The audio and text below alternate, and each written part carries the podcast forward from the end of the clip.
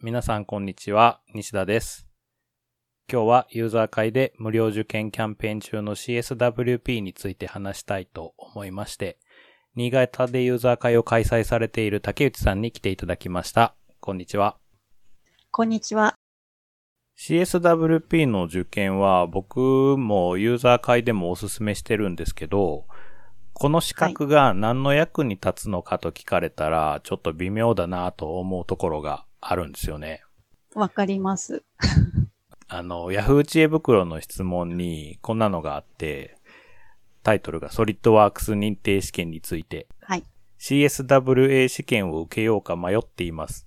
実際資格として実務で役に立つのでしょうかエンジニアの方の生の声を聞きたいです。っていう質問がありまして、はい。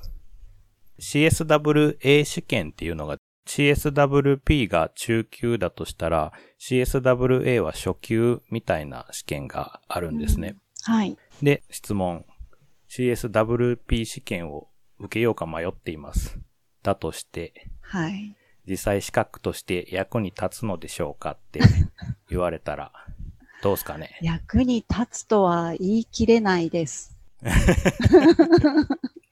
そうですね。うちの会社はこれを持ってたからといって特に評価が上がるわけでもないですし、はい。評価が逆に上がる会社さんって少ないのかなって思ってるんですけど。そうですよね。CSWP 試験の特徴として、いつでも受けられるじゃないですか。自分の好きなタイミングで受験ができる。はい。だから、ズルしようと思ったら、まあ、例えば、あの、なんて言うんでしたっけ、代わりに誰か別の人が受けるあ、そうそうそうそう、替え玉受験とかしようと思ったら簡単にできてしまうんで、まあ、そそうういですねう試験の形態である以上、それがすごい価値があるっていう状況になるのは、正直難しい試験じゃないのかなと思ってまして、うん。あの、周りの人に評価されたくて取る資格ではないですよね、きっと。こう自分のスキルを磨くために受けてみようかなっていう資格なのかなってちょっと思ってますけど。という感じで、今日は竹内さんと CSWP の話をしていきたいと思います。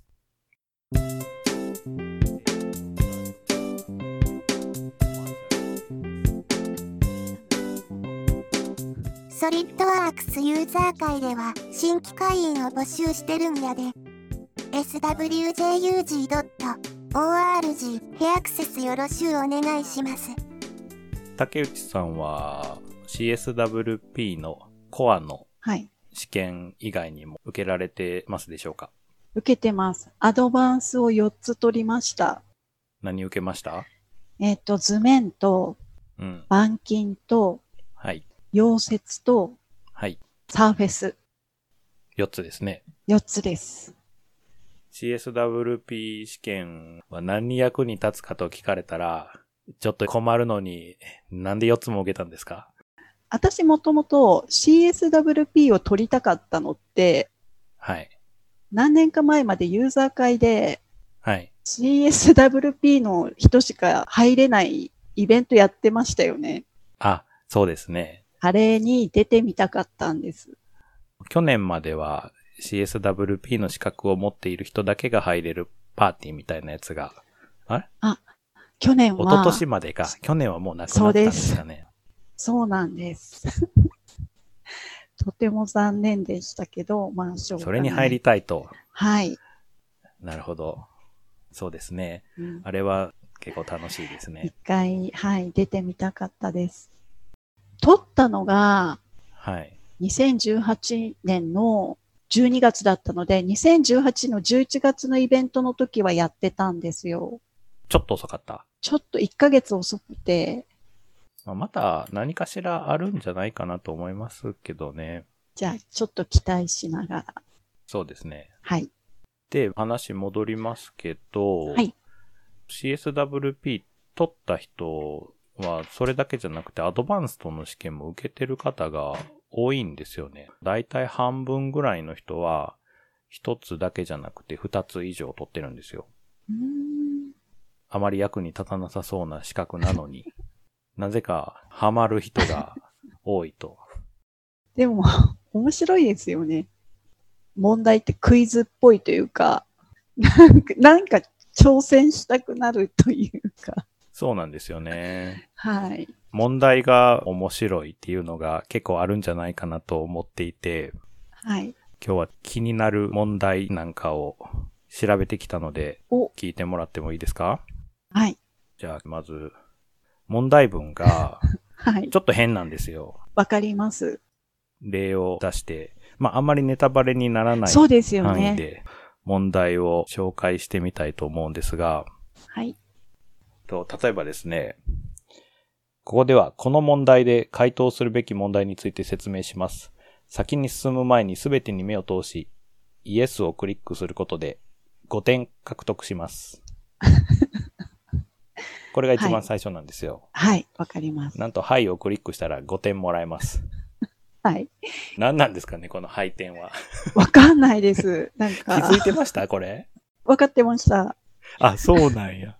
初めて受けたときに、こんなサービス問題があるんだと 思って。あ そう本当に気づいてたんですね。僕全然気づいてなくて見直してみて、なんじゃこれと思って。これもセグメント1の問題なんですけど、はい。ここではこのセグメントにおいて回答するべき問題について説明します。先に進む前に全てに目を通し、イエスをクリックすることで5点獲得します。これまた5点くれますね。そうですね。サービス問題。セグメント2かな、これは。で、この中に変な言葉がこれまたありまして、これは部品の設計変更の問題で、元々ある部品の形状を修正するんですけど、はい。その注意事項として、指示された変更だけを正しく実行するために、あらゆる手段を用いてその部品を修正することがあります。あらゆる手段。なんか、すごい必死で直さなきゃいけないような。問題文がすごいんですけど、まあでも実際時間が足りなくなるような難しい問題ではありますよね。うん、そうですね。なんかどこかで引っかかってしまうと、うん。そのままずるずると切り替えても次行っちゃわないと時間が足らなくなってしまう気がします。そうですね。で、あと、モデルを作った後に重さを回答するうん、問題なんですけど、回答が正しいとマークされるには、正しい回答の0.5%以内である必要があります。例えば正解が 500g の場合、回答で許容される誤差は 2.5g です。って書いてあるんですよ。はい。その誤差は0.5%許されてるぞと。はい。これどう思いましたえ、私、サンプル問題もそんな問題だったので、はい。 CSWP はそういう問題なんだなと、答えが、にある程度こう、誤差が生まれてもいいんだなって、ちょっと安心ししましたけど。サンプル問題って4択問題みたいなのじゃなかったですかあ、4択でしたっけでもなんか一番最後に何パーセント以内だったらいいですよ、みたいな、なんか注意書き書いてなかったでしたっけ数字で回答する問題もあったかもしれないですね。そうですね。確か。まあ数字で回答する場合は、この誤差が許されてるって情報は、すごくなんか安心するんですけど、はい。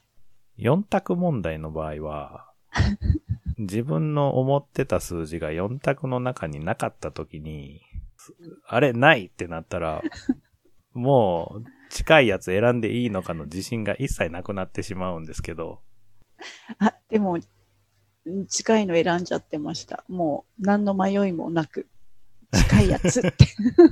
あ、本当ですかはい。もうこれは誤差だと。もう誤差、しょうがない。もう、直しようがないものだと思って。でも、あまりにも4択、どれも近くないときは、うん。もう、最初からやり直しますけど。僕はちょっとでもずれてたら、すごく気持ち悪いんですけ ど、もう、やり直す時間はないなって思っちゃうんですよね。だから、はい。近いやつを選ぶんですけど、はい。これが気持ち悪いですね。気持ち悪い。でも、ぴったり合うって重さでぴったり合うってことありましたぴったり合うときは合うんですよ。なんか、コンマ1とかなんか微妙に違うときが多いんですよ ね。でもそのぐらいだったら大丈夫じゃないですか。そうなんです。なのでもう大丈夫と思って次に進んでいっちゃうんですけど。そう考えるうと、んさっきの問題文の 500g の場合、許容される誤差は 2.5g ですって書いてあるから、はい。 0.1とかは、だいぶちっちゃいなっていう感じにはなりますね。はい。なんかちょっと気持ちが大きくなります。余裕が出て。あと、これは、竹内さんに絵を見ていただこうかなと思うんですけど、はい。出るかなえーっほと、お、来ました。あ、出ました来ました。これ来がまし、たあ、の、問題で出てた物体の絵なんですけど、はい。これは何ですかねそうなんです。私、それ今日絶対話したかったんですけ ど、何なのこれっていうのが、肉厚が一定な部分もあって、なんかはい鋳物みたいなので作ってるのかなという、ただ先っちょが尖ってるんですよね。 なんか矢印みたいな形になってて、はい。一体何なんだこれは。そうなんですよ。この部品は何に使うのって、ちょっといつも気になるんですよ。矢印ではないですよね。違いますよね。何に使うんでしょうね。なんかす、とっても特殊なもののような気がしますけど。なんか使い道あるんですかね、これ。実は。えーしあるんだったらちょっと教えてほしいです。次が、これ。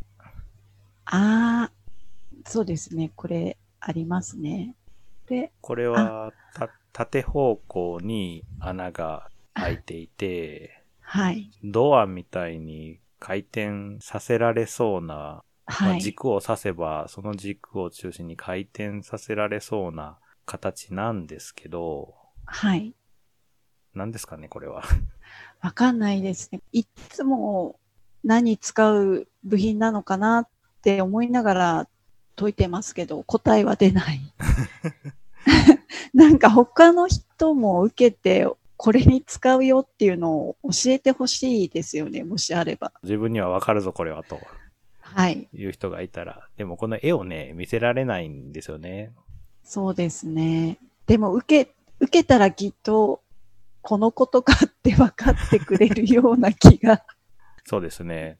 はい。もしまだ受けたことがない方は、実際に自分で受けて見てみてください。はい。そして教えてほしいです。教えてください。はい。その他にあと問題が面白いなと思ったものが、はい。ドローイングの図面の問題なんですけど、あ、もう記憶にない。アセンブリーがありまして、バーベキューグリルみたいなセットああ。はい。結構部品点数が多いアセンブリがあって、それの部品表を作りなさいっていう問題なんですよね。で、はいその部品表の中で、部品表に表示されたすべての構成部品のコスト合計はいくらですかっていうのが問題だったんですよ。 はい、はい。このモデルはダウンロードして開くんですけど、なんと全部の部品にコストが設定されてるんですよ。だからコストのはい、はい。合計が計算できるんですけど、こんな便利な状態になってるとこあるんですかねコストって入れたことありますないです。ないですよね。ないです。だいたい値段変わりますもんね。変わります。それに、これ、設計者がコスト入れないですね。あ、そうですね。はい。あ、でも PDM で他の部門が入れてくれたりすすれば使えますか入れてもらうのも結構ハードル高いですよね。はい、高いですね。そうですね。なんか懐かしいです。そういえばこんな問題もありました。という感じで気になる問題なんかを紹介してみたんですけど、はい結論としては、僕もなんだかんだで面白いからまた受けてしまうんじゃないかなと思って ます。竹内さんが受けられる時の勉強のやり方っていうのがもしあればお聞きしておきたいなと思うんですけど、私は、あの、マイソリッドワークスのトレーニングを使ってます。あの、マイソリッドワークスのプロライセンスっていうんですかね、はい、を1本買っていて、はい、そこで CSWPA サーフェス試験対策コースとかお、あるんですよね。トレーニングの問題が。なので、それを見ながら勉強してます。マイソリッドワークスっていうのは、はい。ライセンスがあるようなものなんですかあの、ライセンスなくても使えるんですけど、ライセンスによって見れる量が違うっていうんですか数が違うんですよね。インターネットで、そのマイソリッドワークスのウェブサイトみたいなところにアクセスして、はい。講座が見れるそうです。で、その見れる講座が、プロライセンスがあると多くて、そうです。 CSWP 試験の対策講座もあるよと。そうです。いいですね。それはいつ見てるんですかそれは、スマホで家で見たりもしますし、スマホで家で見る。斬新ですね。あ、そうですか。あとは、会社の休み時間だったり、ちょっと見てみたり。結構一本そんなには長くないんですか10分もないと思います、ほとんど。10分前後ですかね。長々見なくていいようにできてると思います。それが例えばサーフェスだったら、サーフェス対策で何本かあるイメージですかそうです。対策コースを選択すると、関連するものが10本から12、3本出てくるんですよ。なるほど。それは、いいですね。僕見たことないんですけど、それやってたらもうバッチリなんですかああ、でも、サーフェスは一回落ちましたね。 それをやってても。教えてもらってない問題だった。教えてもらってない問題っていうわけではないですけど、はい。まだ足らなかったですね、きっと。それは、リベンジは、そう、リベンジはもう、どう考えてもわからないような問題は、ちょっと誰かに、こういう場合はどうするんですかって教えてもらったりとか、うん。もう一回調べて確認したりなるほとかど。かな。はい。という感じで、もしまだ受けられたことがない方は、この機会に受けてみていただきたいと思うんですが、キャンペーンの紹介をはい。しないといけないですね。ソリッドワークスのユーザー会で、今月 CSWP 試験の無償受験キャンペーンっていうのをやってます。CSWP の試験が1回と、アドバンストの試験が1回受けられるんですけど、これが9月末までなので、もうこれを聞いていること頃には遅いかもしれないですが、もし間に合う方はぜひ受けていただければと思います。ユーザー会に入ってね、うんいただいたらすぐにわかるようになっていますので、ソリッドワークスユーザー会のウェブサイトにアクセスして入会をお願いします。お願いします。で、9月30日は6時までに試験を終えないとあら、いけないはずなので、はい最終日に受験される方は、お早めに。ユーザー会のウェブサイトの中には、第1回に出ていただいたアジロ先生の作られたサンプル問題もありますので、見てみてください。じゃあ、竹内さん今日はありがとうございました。ありがとうございました。それでは、さようなら。さようなら。